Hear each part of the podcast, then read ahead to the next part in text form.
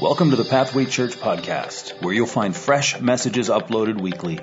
Pathway Church is a Bible based church located in Peterborough, Ontario, and we're on a mission to reach people far from God and see them become devoted followers of Jesus. We hope that what you hear today will help you to take one step closer to Jesus. Thanks so much for joining us, and if you like what you hear, don't forget to subscribe.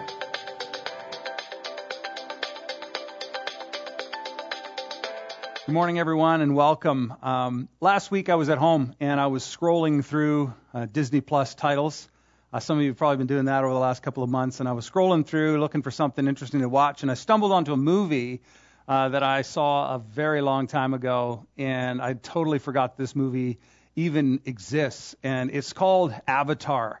And some of you remember Avatar because uh, when it came out, it was a blockbuster. It was a it was an incredible movie that integrated computer graphics at a at a new level. And there's sort of this dystopian new world to discover with colors. And the movie also came out in in 3D, which was pretty pretty amazing at the time. I remember uh, you could you could see Pandora come to life and all of these images flashing off the screen, and it was it was quite remarkable. And so I was like, oh, I remember that movie. And I started to watch the movie at home, and there was a phrase, a little scene in the movie where uh, the girl, um, who's a resident of the planet, says to the guy, she points at him and she says, I see you. And he kind of looks around awkwardly, thinking to himself, well, What do you mean you see me? And, and you could just see the confusion in his face as he's trying to make sense of, of what this means. And of course, as the movie goes on, you sort of get the sense that when she's saying, I see you, she's talking not about seeing his face or seeing his body, but that she's talking about seeing his soul, seeing the person that is within. And as I heard that phrase, it began to sort of fire all these memories of passages in the scriptures. And as you go through the Bible, you know, Old Testament and New, there are just numerous, numerous references time and time again to blindness, to sight, people being in darkness and then being brought to light, the blind eyes being opened, deaf ears open. And what's amazing about all these passages in the scripture is that they're most of them are not actually talking about physical eyes or physical ears, although some are. Most of them are referring to the eyes of the heart and the eyes of the soul and the eyes of the spirit of a person. And and I was just looking at these themes throughout the Bible and so today I want to talk about sight for just a few moments. And of course, uh, when we think about the word see, I see you, or when we talk about sight, uh, we usually think about perceiving something physically. We think about our eyes sort of focusing in on something and going, okay, I, I saw that person, or I saw that happen, or I saw them over there. And we think about it from the, from the angle of our eyesight. Uh, but we all understand that there are more ways to see something. Last week, uh, one of my older children was helping one of my younger children with a math problem. And there was that moment during the math problem when uh, the younger child was looking at the math problem. It's like, couldn't get the concept. And some of you, some of you still can't get the concept. And, and when you get something difficult like that and you're going, why does the X belong there? And why does it go there? And how does this formula work? And you just can't figure it out. And then you see this moment when all of a sudden the, the individual figures it out and, and they say, ah, I see. And and in that moment, it, it's like it's like a, a light's been turned on. It's like there's this moment of clarity where they understand, they perceive something intellectually. So that's another way that we see things. Another way is emotionally. And sometimes you can see somebody going through a difficult experience or in, in a confused state or they're in a tragic state and you're saying all these nice things to try to encourage them, but you haven't been where they are. And then maybe months or years down the road, you experience the same situation, and when you're there where they were, the old walk a mile in their shoes, and when you end up in their spot, you can all of a sudden understand the emotions that they were feeling, and you might say something like, Ah, I see. And the lights come on because sight is not just physical, it can be emotional and intellectual. But there's another kind of sight I want to talk about today, and that is spiritual sight.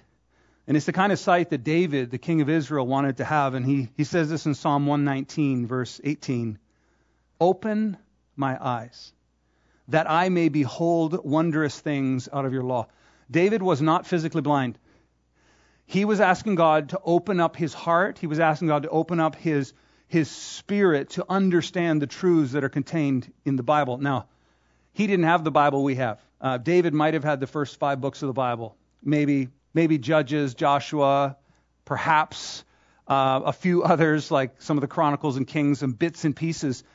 But even the bits that he had, he understood that that there was more than one dimension. He understood that even though he understood intellectually, there was a spiritual understanding that would come. And so I want to talk today about seeing in three dimensions, seeing in 3D. Uh, some of you, the first time you went to a movie theater and you put on a pair of these glasses and you thought, well, this is weird. And then when the movie started, uh, everything just came to life and things started to pop off the screen. And it's this incredible experience where you go, how does that work? And in the same way, I believe that you and I can see in more than one dimension. We can see three dimensionally. The three dimensions I want to talk about today number one is physical, and that doesn't need a lot of explanation. It's the things we see with our eyes and sense with our senses. The second thing I want to talk about is emotional, intellectual. Uh, the, soul of a person, the mind, the will, the intellect, the emotions. And then the last, of course, is spiritual sight, seeing God for who He is, understanding His truth, seeing and understanding His kingdom in the world. And so we want to be able to see in three dimensions. So what we're going to do today is we're going to turn to a text that's found in 2 Kings chapter 6. And in 2 Kings chapter 6, we're going to see a story about two armies and a prophet. And in this story, one of the major themes of the story is actually sight. And you're going to see people's eyes opened and eyes closed and eyes opened and eyes closed. And so we'll pick up on this theme as we read through the text. So we go to 2 Kings chapter 6, beginning in verse 8. It says, Once, when the king of Syria was warring against Israel, he took counsel with his servants, saying, At such and such a place shall be my camp. So, Israel, along the Mediterranean Sea, at their northern border, was the nation of Syria. And from Syria and from Damascus come down, came down a large army, the Syrian army and, and across the northern border of Israel, they would be doing battle back and forth. And, and here's what happens.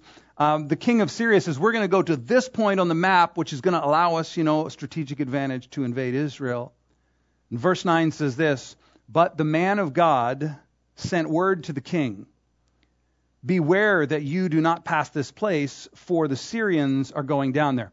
So there's a man named Elisha who's a prophet of God, and, and he he sees stuff that nobody else knows. He sees the enemy's plan by God's power, and he's actually sharing, you know, tips with the king of Israel. He's like, "Hey, I'm going to tell you exactly where your enemy is going to be." And the king of Israel, of course, at hearing the word of the prophet, sent to the place about which the man of God told him.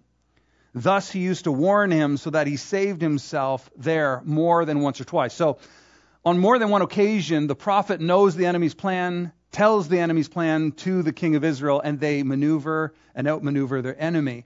Uh, as you can imagine, this would have been frustrating for the Syrian king, and that's what we find in the next verse. In the mind of the king of Syria was greatly troubled because of this thing. And he called his servants and said to them, Will you not show me who of us is for the king of Israel? Now, this makes total logical sense. We have secret meetings with our commanders and generals, and we decide on a tactical maneuver, and the enemy always is a step ahead of us. The only explanation for this, there's a traitor in the camp. I mean, that makes so much logical sense. The king of Syria is like, I see that. That's so clear. But one of his servants steps forward in verse 12 and says this None, my lord. There's not a traitor here. But Elisha, the prophet who is in Israel, Elisha, the prophet who is in Israel, tells the king the words that you speak in your bedroom. And when I saw this, I thought, oh man, there, there's a whole sermon right here in this idea that God sees everything. And, and this is true. God does. We have a God who sees everything every injustice, every good deed, everything that is hidden, everything that is revealed. He sees everything. And I thought to myself as I looked at that, I thought, imagine what would happen if we lived in a world where, where everyone believed that there was a righteous God who saw every single thing they did, every word spoken, about someone else behind their back. Every, every, every screenshot glanced at on a phone late at night. Every, every word spoken that was untrue. Every evil thought and intention of the heart. Can you imagine how we would live differently if we truly believed that there was a God who saw and heard everything? Moving on in verse 13, he said, Go and see where it is, that I may send and seize him. So the king of Syria says, This prophet is giving away our plans. Let's go and let's snatch him up. Let's kill him. Let's, let's take him out of the equation and gain our advantage back. And it was told to him, the king of Syria, Behold, he is in Dothan, which was a town right on the border between Syria and Israel. And uh, it says, So he sent their horses and chariots and a, let's all say this together, a great army, a great army, and they came by night and surrounded the city. When the servant of the man of God rose early in the morning and went out, behold, an army with horses and chariots was all around the city.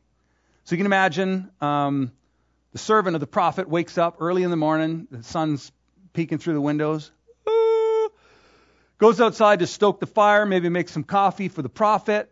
And when he goes outside, he looks the, around the city, and all he sees are chariots, armed soldiers, swordsmen, archers of the Syrian army. And as he sees this, his first response, which would be mine and yours, is fear and dread. Uh, and here's the thought Was what he was seeing with his eyes real? Yes. Was the situation he was looking at true? Were they surrounded by an army? Yes. Were the people surrounding the city with swords and chariots their enemies? Yes. Was this a terrible situation? Yes. And what we have here is this servant looking at the situation with his natural eyes, and it's terrifying him. And here's what he says next. And the servant said, Alas, my master. You know it's bad when someone says, Alas. Alas, my master. What shall we do? What like we're we're done for. We're surrounded. There's there's no way out. What will we do? And Elisha says something infuriating. He said, "Do not be afraid." Think about it. If you're surrounded by people who want to kill you and someone says, "Don't be afraid." That's just annoying because it doesn't make sense. And then what he says next makes even less sense. For those who are with us are more than those who are with them. Now that sounds really good. And you can print that off, you can stick it on your fridge, you can memorize it, you can quote it, and you're like, oh yeah, there's more with us than with them. If you're ever out late at night and you're by yourself and there's a whole gang of young thugs all together and you're like, okay, there's more of them than me, scared. But if you're with a hundred people and there's two thugs, you're like, it's fine. There's more with us than with them. And so this all makes sense. But you have to imagine the servant is sitting there and he's looking, and Elisha says, there's more with us than with them. And, and he starts counting, right? Elisha, me, two. And then he looks around the city and it's like 100, 200, 300 horsemen, 400, 500, 600 chariots. Oh my God, we're all going to die. And he's looking at this situation and he sees it very clearly. And even if he wasn't good at math, he knew Elisha's math just didn't make sense. And so Elisha, in verse 17, prays. He prays a very interesting prayer that I want to encourage you and me to be praying in the weeks and months ahead. He prays, Please, Lord, open his eyes that he may see. You say, what is Elisha talking about? The servant can see clearly. That's why he's scared. But it says in the next verse, the Lord opened the eyes of the young man, and he saw. Everybody say, he saw. Thank you. I know you're at home. I know I can't hear you, but I want you to say, he saw. Something happened. It says, Behold, the mountain was full of horses and chariots of fire all around Elisha. So all of a sudden, he could see on one dimension, the physical dimension. And intellectually, he saw the numbers and it didn't make sense. But all of a sudden, Elisha prays and everything turns into 3D. And in, in just a fraction of a moment, he's all of a sudden able to see not just the physical, not just the intellectual, but he's able to see the spiritual reality. God was with them. There was an entire army of angels surrounding them, and everything began to change. So, what changed? What changed for the servant? I'll tell you what changed. His vision changed. What he could see. He went from seeing in one dimension to seeing in three dimensions. And for the first time, he could see not just with his physical eyes, but with his spiritual eyes. Now, I think this is true that there's great danger in one dimensional thinking. When you see something and you perceive it only in one dimension, it's very dangerous. For example, let's take lust. Uh, lust, obviously, when we think of lust, we think of skin. You know, When we think of racy commercials and movies and things like that. But, but lust can be desiring anything that we don't have. It can be lust for property, for power, for position. It can be lust for uh, all kinds of things. But we'll stick with the sexual kind. How's that? As we think about lust, lust in its very essence is one dimensional. It's, oh, look how hot she is. It's, oh, that guy, he's such a hunk of burning love. You know, look at the muscles on him. Or I, I want to fill in the blank. It's, it's, it's one dimensional. It's a physical dimension. Pornography is one dimensional, right? But love, the kind of love that God calls us to, calls the church to, is actually three dimensional. So when you look at somebody, you're not just looking at the way they look, how pretty they are, or the form of their body, but you're looking beyond and you're saying, I want to know your soul. I want to see you. I want to know what you're like. I want to know your story. I want to know what moves you. I want to know what your passions are. I want to feel your pain and experience joy with you. There's a depth, there's a second dimension of emotional and soul connection that happens. And then, of course, we believe that as Christians, there's a third dimension of love. And that is not only seeing you, oh, I see your body, it's beautiful. I see your soul, it's beautiful. But I now see you spiritually through the eyes of God. I see you as somebody who's loved by God, created by God, called by God. And when you take these three dimensions, that, that is the foundation for relationships of all kinds that last. Let's talk about racism for just a moment. Uh, we've been, we've been talking about it for the last couple of weeks in the media and in the news. You know, racism one of the causes of racism is exactly this idea of seeing only in one dimension. So it's the idea of thinking that you could know somebody or something about the person by looking at them, by the color of the skin, or by where they were born, or by uh, some other external factor. And one of the ways that we break down racial barriers is actually to view somebody on more than one dimension. And so all of a sudden, you, you see somebody that doesn't look like you, but you get to know them and you realize they have passions like you have passions, and they have family that they love just like you do. And you begin to learn that they have a story and a background, and you begin to hear from them and know them as a person. So you, you don't just see the color of their skin, but you see the person inside. And that's the second dimension. But then, when you take it a step further as Christians, again, you begin to see that person through the eyes of God, our Heavenly Father. And you're like, they are beloved of God, created in the image of God. They're my brother and my sister.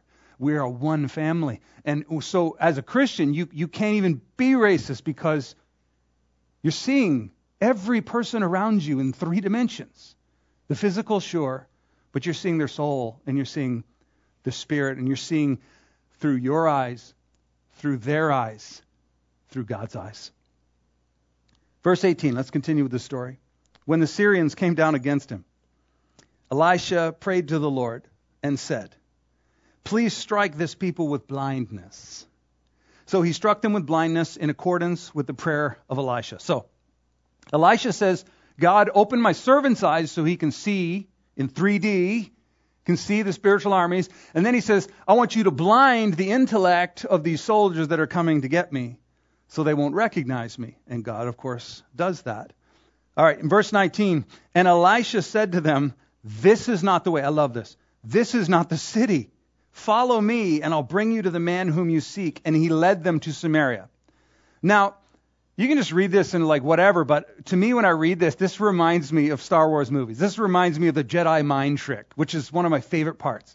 You know when the Jedi master and his companions are are being stopped at a checkpoint and they're like, "Who are you?" and he says, "We are not the people you're looking for." And they all turn to each other, "They're not the people we're looking for." And you and then they drive off and everyone's going, "What just happened? How did that work?" Jedi mind trick. And when I saw that, I'm like, "Man, George Lucas stole this from the Bible." Some of the best parts, anyways, that's another that's another thing. Anyway, we continue. Elijah says, Not this way, and he led them to Samaria. Verse 20, as soon as they entered Samaria. So you can imagine Elisha, the one that this army went to get, he's walking, and they're all following him right into Samaria, which, by the way, is the capital city in the north of Israel, which would have been walled, which would have been full of soldiers. He's leading the people that came to kill him into the belly of the beast, into the midst of their enemy in Israel, and they have no clue. Why? They're blind intellectually. And it says this As soon as they entered Samaria, Elisha said, O Lord, open the eyes. So we're opening eyes, we're closing eyes, now we're opening eyes again, that they may see. And the Lord opened their eyes, and they saw, and behold, they were in the midst of Samaria. Now again, it was their intellect that was blinded. They had no idea who he was, they had no idea where he was going, and all of a sudden, when their eyes are opened, Holy smokes. We're in the middle of our enemy's capital city. We're surrounded by our enemies. How did we get here? Can you imagine what they're thinking? How did we get here? And someone might read a story like this, and they might go, wow, this is absurd, these Bible stories. But let me ask you this question. How many of you have ever uh, been there? How many of you have ever uh, been to the place where you don't even know how you got there? I've talked to people who, after five years of alcohol, all of a sudden something happens and the lights come on and they go, How did I get here? I've seen people who've damaged relationships and gone down paths. And when the lights finally come on and they begin to see in a new dimension, they go, "How did I get here?" It's like it's exactly what happened to these soldiers. Like, how did I get here? Financially, how did I get in this situation? How could I let this happen? What was I thinking? And of course, it's because they were blind. And so their eyes are opened and they see where they are. And here's what happens next, because this is pretty cool. Verse 21 As soon as the king of Israel saw them, so here's his, a big cohort of his enemies right in his backyard at his mercy, and he said to Elijah, My father, shall I strike them down? Shall I strike them down? Can, should I take this opportunity to get the upper hand of my enemy? Should I take this opportunity to kill them? Because if I don't, they're going to come back and kill us. In verse 22, the prophet answered, You shall not strike them down. Would you strike down those whom you have taken captive with your sword and with your bow? Instead, he says, set bread and water before them, that they may eat and drink, and let them go to their master. Now, always fascinates me when I read the Bible that people who are against religion, against the Bible, against Christianity will often cite passages of God's judgment in the Old Testament where he's destroying a nation or bringing judgment on people. And it's like, look at God. He's so angry, he's so vindictive, he's so judgeful. And no one ever quotes passages like this, and the Bible is full of them, old and new, where we see the grace and the mercy of God extended to his enemies.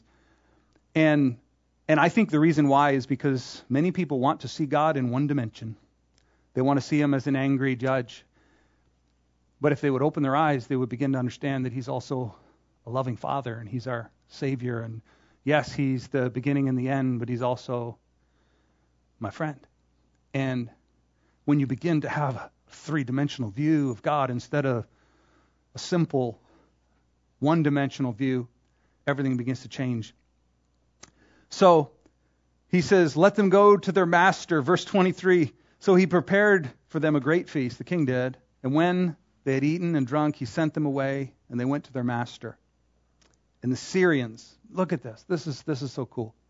And the Syrians, remember these two nations are at war. They're fighting, they're enemies, us against them, them against us.